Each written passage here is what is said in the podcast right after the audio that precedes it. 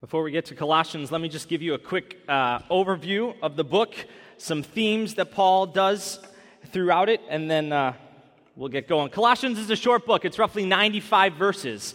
Uh, it's in the go eat popcorn of the Bible. That's how I remembered where it was when I was in high school. So, go eat popcorn is Galatians, Ephesians, Philippians, Colossians. So, it's the corn. Um, and that's what we'll be looking at today the corn. Uh, the book of Colossians is an epistle. That's just a church word for letter. So, Colossians is a letter, and Paul was writing to this church, a new church plant in Colossae or Colossae. Uh, Paul was in Ephesus. At the time, he actually was in prison. Uh, now, Ephesus is, uh, and Colossians is in modern day Turkey, and Col- uh, Ephesians was on the coast, and that's where Paul was in prison when he wrote this letter. And Colossians was about 100, or Colossae, about 100 miles inland. And so he's writing to this new church plant there. Colossians is an ancient letter. Um, ancient letters at the time had a specific structure. And you see this throughout all the letters in the New Testament, and you see this in a lot of Paul's writing. So I want to go over the structure real quick and give you some themes. Uh, the letters usually be- began in this time by identifying the, the sender and the recipient. So Paul says in verse 1 Paul, an apostle of Christ Jesus by the will of God, and Timothy, our brother, these are the senders, to the holy and faithful brothers and sisters in Christ at Colossae, the recipients. They would start then, they would move into an initial greeting. Uh, they would have a statement of thanksgiving. They would have a section on intercessory prayer where Paul says, We are praying for you. We're thankful for you. We greet you in the name of the Lord. And Paul does this in, in his letters. He then goes on to talk about the supremacy of Christ. Um, and after that, he gets into the body of his letters, chapters 2 and 3. Uh, in this part, he, he presents the gospel and he gives some exhortations on how Christians should live in response to the gospel. Um, Paul does this, uh, he says things like, live in the gospel, clothe yourselves with compassion, pray, put on love, be gracious, don't be judged. So, all these exhortations on, on how to live out the gospel. And then, usually, ancient letters ended, uh, and this happens in chapter 4, with a, a sense of closing. And this is where the author usually would request prayer, uh, he'd give a wish of peace, a benediction, and he would actually sign the, the letter, which Paul says, I, Paul, write this greeting in my own hand. Um, and this is what Paul does in chapter 4. Now, you can see this throughout Colossians, and you can see it throughout Romans and Tim, 1 Timothy and, and many of the books throughout the Bible. So, this is the, the structure of, of Colossians. Is that making sense? Great. Paul is delighted to be writing this letter. The fun thing about as you read the, the epistles and the letters of Paul is you can sense some of his emotions. Uh, and so if you read Galatians in the Go Eat Popcorn, Galatians, Paul is actually kind of upset. And he says things like, You stupid, foolish Galatians. And so he's upset at them. But here in Colossians, in the corn, he's actually quite excited and he's delighted. Uh, he's delighted because the gospel has taken root. He says that he's delighted because the gospel is bearing fruit and growing. It's taking shape, it's transforming lives, it's revolutionizing the city. And so Paul is excited. He's rejoicing that the gospel is there, is working, it's doing good things. And he's encouraging the Christians in this city to keep going, to keep nurturing the gospel, to, to grow this fruit, to grow the roots even more. And Paul knows that the gospel is taking root for numerous reasons. Colossae was a city similar to, to Chicago, and at the time it was one of lust and anger and greed and idolatry. And so, yet in this Christian community, in the church, this new church plant, these, these ways of living were being replaced with compassion, kindness, humility, gentleness, and patience, acceptance of one another. And in this Christian community in the city of Colossae, uh, people of different races, Uh, people of different backgrounds and family origins and cultures and socioeconomic levels are all coming together and they're in fellowship and they're caring for one another, they're interacting with one another, they're grieving with one another, forgiving one another, bearing with one another, and living with one another. And Paul says this is the sign, this is the visible sign that the gospel has taken root and is growing. And so he's rejoicing in that. Now, not only is he rejoicing and delighted that the gospel is bearing fruit and growing in the city of Colossae, but he's also sharing the gospel as a response to some of the false teachings and religious practices that were going on in the city. Now, uh, the culture at the time had numerous religious practices, and, and you'll see how this weaves itself out as you hear Colossians in a little bit. But some people at the time believed that they needed to escape the world, that the world around them, the material world around them, was evil. And so, what they needed to do is they needed to believe in God so that they might escape the world to a spiritual and heavenly realm. Some people believed in a, in a secret and mysterious knowledge, that they needed to gain this secret knowledge, that they needed to, to gain this um, mysterious, mis- well, a mystery. They needed to gain this mystery and understand it so that they might gain salvation. Uh, uh, it was like a form of enlightenment. And some even believed that, that knowing this, this enlightened way would then help them escape the material world and go into the heavenly realms. Some people believed in salvation by works, that you had to work, work, work, work, and be holy and do all these things to gain salvation. Other people at the time believed in the worship of angels. They believed that they weren't holy enough to approach God. So they would worship the angels instead, and by worshiping the angels, they would become holy. Thus, they could then approach God. And so, Paul, throughout this letter, is persuading his readers and his listeners of the gospel rather than these cultural religions. So, Paul is presenting the difference between religion and the gospel. Sound familiar? Yeah, we talk about it all the time. Um, so, the gospel for Paul, the gospel is the response to these cultural religions. And for Paul, the gospel is not just another religious practice. The gospel is actually the person of Jesus. That the good news, the gospel is a person. So, for Paul, over and over throughout this letter, he is proclaiming and preaching Christ because Christ is the good news in the gospel. Paul, in, in chapter 1, even writes what scholars consider a hymn uh, about the supremacy of Christ. A hymn. And he says things like this that Jesus is the image of the invisible God that Jesus is the firstborn over all creation, for by Christ all things were created, things in heaven and earth, visible and invisible. Christ is before all things, and in Christ all things hold together. And as Pastor Peter has said, without Christ all things fall apart. And so Paul is preaching the gospel, he's preaching Christ.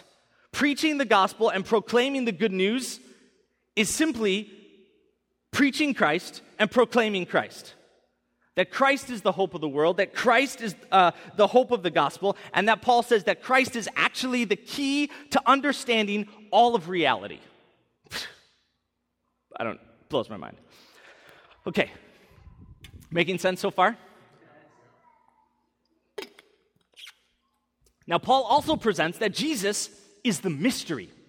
So, here in Colossians, Paul is talking about the, this mystery that has been kept hidden for ages and generations. Now, at the time, the mystery was this thing you had to know. It was the secret way. And if you knew the mystery, then you could get salvation. And then Paul comes around and says, There's a mystery, and it's been disclosed. And here it is the mystery is Christ. And then he goes further and he says, And here's even more. In verse 27 of chapter 1, he says, This mystery, which is, here it is, the mystery is Christ in you. So Paul is proclaiming Christ, all the fullness of the deity, the, the, the God lives in bodily form, and that Christ is the image of the invisible God. I love that verse. This is what I'm learning more and more as I grow in my faith. I'm learning that I really don't know anything.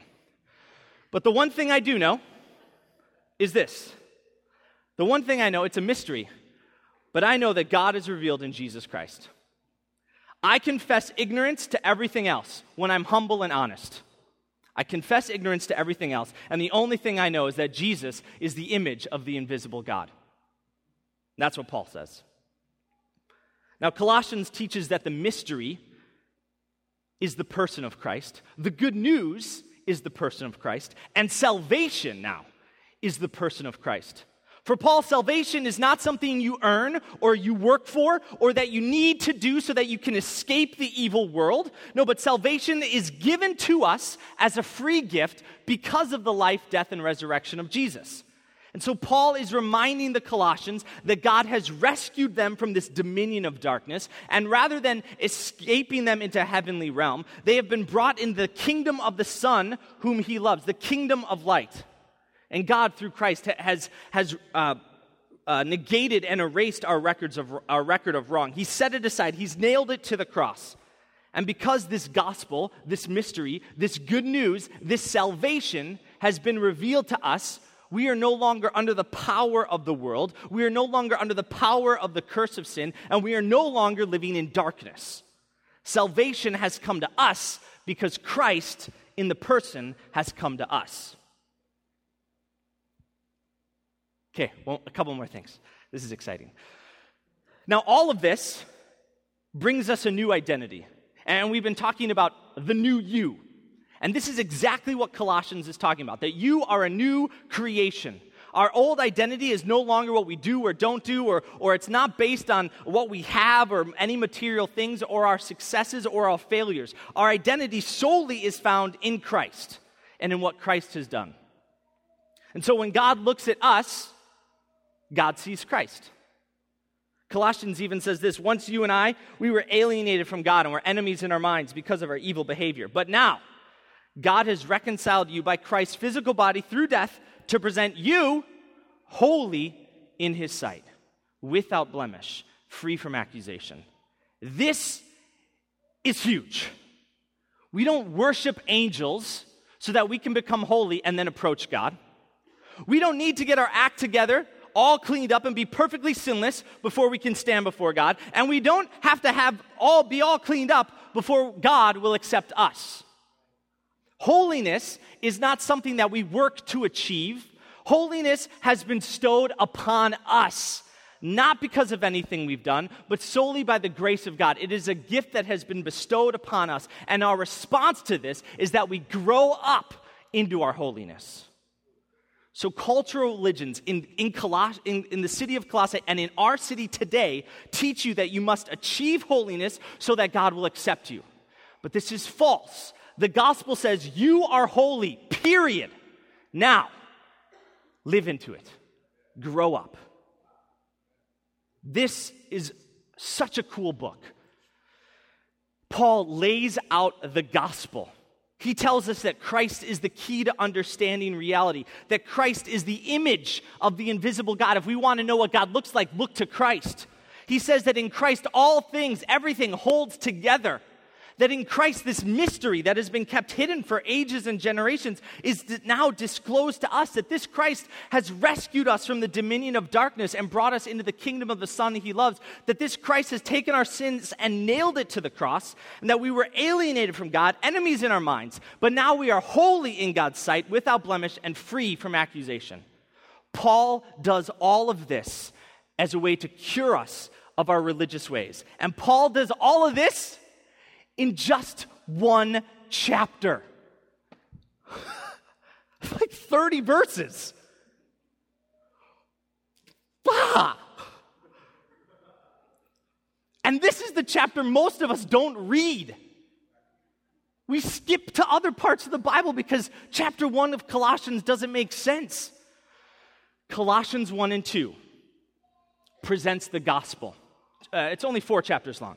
Chapters one and two present the Gospels. Chapter three and four is to be our response to that gospel.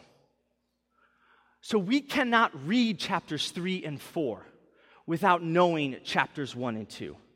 We have to read and understand chapters one and two of Colossians before we even try doing Colossians three and four. We must know chapters one and two so that we might live chapters three and four. Now, we hear about this all the time the difference between the gospel and religion, gospel and religion. And this is what Paul is modeling for us in this book. He's presenting the gospel, that we know the gospel so that we might live the gospel. But here is what we do, and here's what I do all the time. Colossians 3 is one of the most underlined books in my Bible. But when I, and it, and it does, it says some great stuff. It says things like, clothe yourselves with compassion. I can do that. I clothe myself every day. Put to death sexual immorality and impurity. Okay, I'll try. Set your minds on things above. I think about things above, like whatever's up there. Do not lie. Okay, bear with each other. I don't really know what that means. Forgive one another. Put on love. Let the peace of Christ rule in your hearts. Okay, I can do that. But doing those things is not the Christian life. It's not the whole of the Christian life. If I try to live this way without knowing and understanding chapters one and two, this is what will happen to us. We will become either incredibly religious, we will become incredibly self righteous. We will think that we are better than others because I followed this list and you haven't. We will simply, or we could simply give up on God entirely because we think, who the heck can follow that list? Screw this. Or we will think God owes us because I've done this. God, my life isn't going the way I want to. Look at what I've done. You owe me. This is not Christianity. This is chapter three without knowing chapters one and two. But chapter three is solely to be our response to the good news in chapters 1 and 2. We clothe ourselves with compassion. We bear with each other. We set our minds on things above and put on love because God has rescued us from the dominion of darkness and calls us holy in his sight. Colossians 3 Colossians 1. We know Colossians 1 so that we might live Colossians 3 and 4. Know the good news so that we might live the good news. Know the gospel so that we might live the gospel. This is what Christianity is all about. So we can't ignore, it's so easy for us to ignore chapter 1 of Colossians because Paul is talking about these weird things, about theological things but it's easy for us to go to chapter 3 and skip chapters 1 and 2. No, no, no, no, no. We have to know Colossians 1 and 2 before we do anything else in the Christian life. So, the book of Colossians was initially read out loud to its recipients. And it wasn't until a couple hundred years ago that we actually read the Bible for ourselves. And so, for thousands of years, the book of Colossians and the Bible was read out loud to the church and its recipients. And people listened to the gospel. They heard the gospel so that they, could go then live the gospel. And so that is what we're going to do as we finish this sermon today. We're going to let the book of Colossians preach to ourselves. We're not going to do any exegetical work. We're not going to explain Greek or Hebrew or references like that. No, the word can stand alone, and that's what we're going to let it do today. So, my prayer is that as you hear the word of God, one is that I remember it. so, you can pray for me as I go through this. But that you will just simply fall in love with the word of God. That, yeah, it's complicated and confusing. Oh, but it is glorious and wonderful. That you will be encouraged by the good news of Jesus that you will remember the truths in this book and that you will be challenged to live out your faith. That through this recitation, you will know the gospel so that you might live the gospel. So, hear the word of the Lord.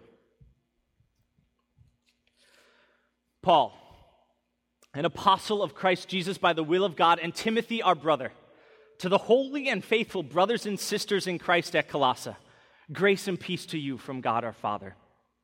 We always thank God, the Father of our Lord Jesus Christ, when we pray for you, because we have heard of your faith in Christ Jesus and the love you have for all the saints. The faith and love that spring from the hope that is stored up for you in heaven, and that you have already heard about in the word of truth, the gospel that has come to you all over the world this gospel is bearing fruit and growing, just as it has been doing among you since the day you first heard it and understood God's grace and all its truth. You learned it from Epaphras, our dear fellow servant who is a faithful minister in Christ and who also told us of your love in the Spirit. For this reason, since the day we heard about you, we have not stopped praying for you and asking God to fill you with the knowledge of His will through all spiritual wisdom and understanding and we pray this in order that you may live a life worthy of the Lord and may please Him in every way, bearing fruit in every good work, growing in the knowledge of God, being strengthened with all power according to His glorious might, so that you may have great endurance and patience, and joyfully giving thanks to the Father who has qualified you to share in the inheritance of the saints in the kingdom of light. For God has rescued us from the dominion of darkness and brought us into the kingdom of the Son he loves, in whom we have redemption, the forgiveness of sins. See, Jesus is the image of the invisible God, the firstborn over all creation. For by him all things were created, things in heaven and earth, visible and invisible, whether thrones or powers or rulers or authorities, all things were created by him and for him. He is before all things, and in him all things hold together. And he is the head of the body, the church. He is the beginning and the firstborn from among the dead, so that in everything he might have the supremacy. For God was pleased to have his fullness dwell in him and through him to reconcile to himself all things, whether things on earth or things in heaven, by making peace through his blood shed on the cross. Once, you were alienated from God. You were enemies in your minds because of your evil behavior. But now God has reconciled you by Christ's physical body through death to present you holy in his sight, without blemish, and free from accusation. If you continue in your faith, established and firm, not moved from the hope that is held out for you in the gospel. This is the gospel that you have heard and that has been proclaimed to every creature under heaven, and of which I, Paul, have become its servant. Now I rejoice in what was suffered for you. And I fill up in my flesh what is still lacking in regard to Christ's afflictions for the sake of his body, which is the church. I have become its servant by the commission God gave me to present to you the word of God in its fullness, the mystery that has been kept hidden for ages and generations, but is now disclosed to the saints. To them, God has chosen to make known among the Gentiles the glorious riches of this mystery, which is Christ in you, the hope of glory. We proclaim him, admonishing and teaching everyone with all wisdom, so that we might present everyone perfect in Christ. To this end I labor, struggling with all his energy, which so powerfully works in me. I want you to know how much I'm struggling for you, and for those at Laodicea, and for all who have not met me personally. My purpose is they may be encouraged in heart and united in love, so that they may know the full riches of complete understanding, in order that they may know the mystery of God, namely Christ, in whom are hidden all the treasures of wisdom and knowledge. I tell you this so no one may deceive you by fine sounding arguments. For though I am absent from you in body, I am present with you in spirit, and delight to see how orderly you are, and how firm your faith in Christ is. So then, just as you received Christ Jesus as Lord. Continue to live in him, rooted and built up, strengthened in the faith as you were taught, and overflowing with thankfulness. See to it that no one takes you captive through hollow and deceptive philosophy, which depends on human traditions and the basic principles of this world rather than in Christ. For in Christ, all the fullness of the deity lives in bodily form. And you have been given fullness in Christ, who is head over every power and authority. In him, you were also circumcised in the putting off of the sinful nature. Now, not with the circumcision done with the hands of men, but with circumcision done by Christ, having been buried with him in baptism and raised with him through your faith in the power of God, who raised him from the dead. When you were dead in your sins and in the uncircumcision of your sinful nature, God made you alive in Christ. He forgave us all our sins having canceled the written code with its regulations that was against us, that stood opposed to us, he took it away, nailing it to the cross. And having disarmed every power and authority, he made a public spectacle of them, triumphing over them by the cross.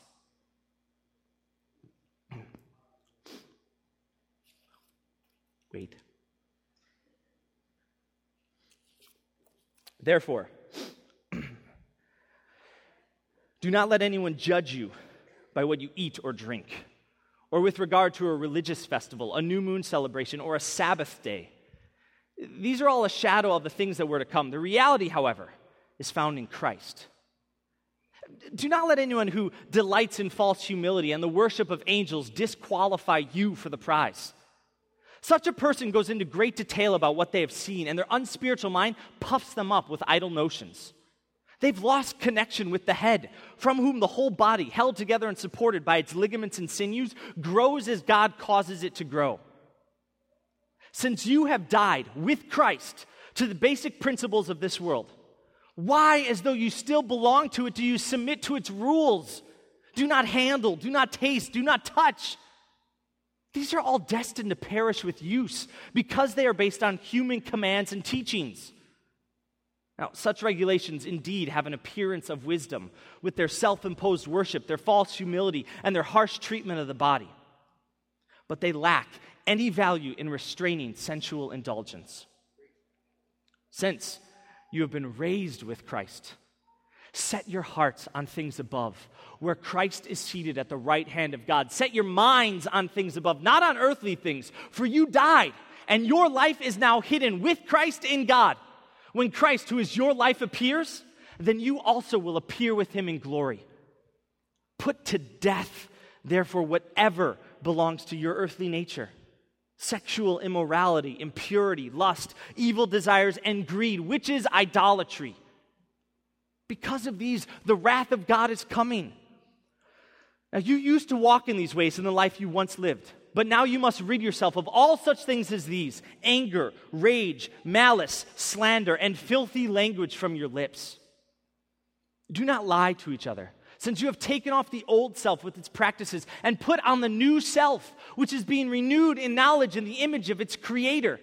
Here, there is no Greek or Jew, circumcised or uncircumcised, barbarian, Scythian, slave or free, but Christ is all and is in all. Therefore, as God's chosen people, holy and dearly loved, clothe yourselves with compassion, kindness, humility, gentleness, and patience. Bear with each other. Forgive whatever grievances you may have against one another. Forgive as the Lord forgave you. And over all these virtues, put on love which binds them all together in perfect unity. Let the peace of Christ rule in your hearts, since as members of one body you have been called to peace. And be thankful. Let the word of Christ dwell in you richly as you teach and admonish one another, and as you sing psalms, hymns, and spiritual songs with gratitude in your hearts to God. And whatever you do, whether in word or in deed, do it all in the name of the Lord Jesus, giving thanks to God the Father through him. Wives, submit to your husbands as is fitting in the Lord. Husbands, love your wives. Do not be harsh with them. Children, obey your parents in everything, for this pleases the Lord. Parents, do not embitter your children, or they will become discouraged. Slaves, obey your earthly masters in everything. And do it not only when their eye is on you and to win their favor, but with sincerity of heart and reverence for the Lord, because you know that you will receive an inheritance from the Lord as, the, as a reward. It is the Lord Christ you are serving. Anyone who does wrong will be repaid for their wrong, and there is no favoritism. Masters, provide for your slaves with what is right and fair because you know that you also have a master in heaven. Devote yourselves to prayer, being watchful and thankful. And pray for us too, that God may open a door for our message, that we may proclaim the mystery of Christ for which I am in chains. Pray that I may proclaim it clearly as I should. Be wise in the way you act towards outsiders. Make the most of every opportunity. Let your conversation be always full of grace, seasoned with salt so you may know how to answer everyone. Tychicus will tell you all the news about me. He is a dear brother, a faithful minister, and a fellow servant in the Lord. I am sending him to you for the express purpose that you may know about our circumstances and that he may encourage your hearts. He is coming with Onesimus, our dear and faithful brother, who is one of you. They will tell you everything that is happening here. My fellow prisoner Aristarchus sends greetings, as does Mark, the cousin of Barnabas. Uh, you've received instructions about him. If he comes to you, welcome him. Jesus, who's called Justus, also sends greetings. These are the only Jews among my fellow workers for the kingdom of God, and they have proved a comfort to me. Epaphras, who is one of you and a fellow servant of Christ Jesus, sends greetings. He is always wrestling in prayer for you, that you may stand firm in all the will of God, mature and fully assured. I vouch for him that he is working hard for you and for those at Laodicea and Hierapolis. Our dear friend Luke, the doctor, and Demas send greetings. Give my greetings to the brothers and sisters in Laodicea and to Nympha and the church in her house. After this letter has been read to you, see to it that it is read in the church of the Laodiceans, and that you, in turn, read the letter from Laodicea. Tell Archippus, see to it that you complete the work you have received in the Lord. I, Paul, write this greeting in my own hand. Remember my chains. Grace be with you. New community, this is the word of the Lord.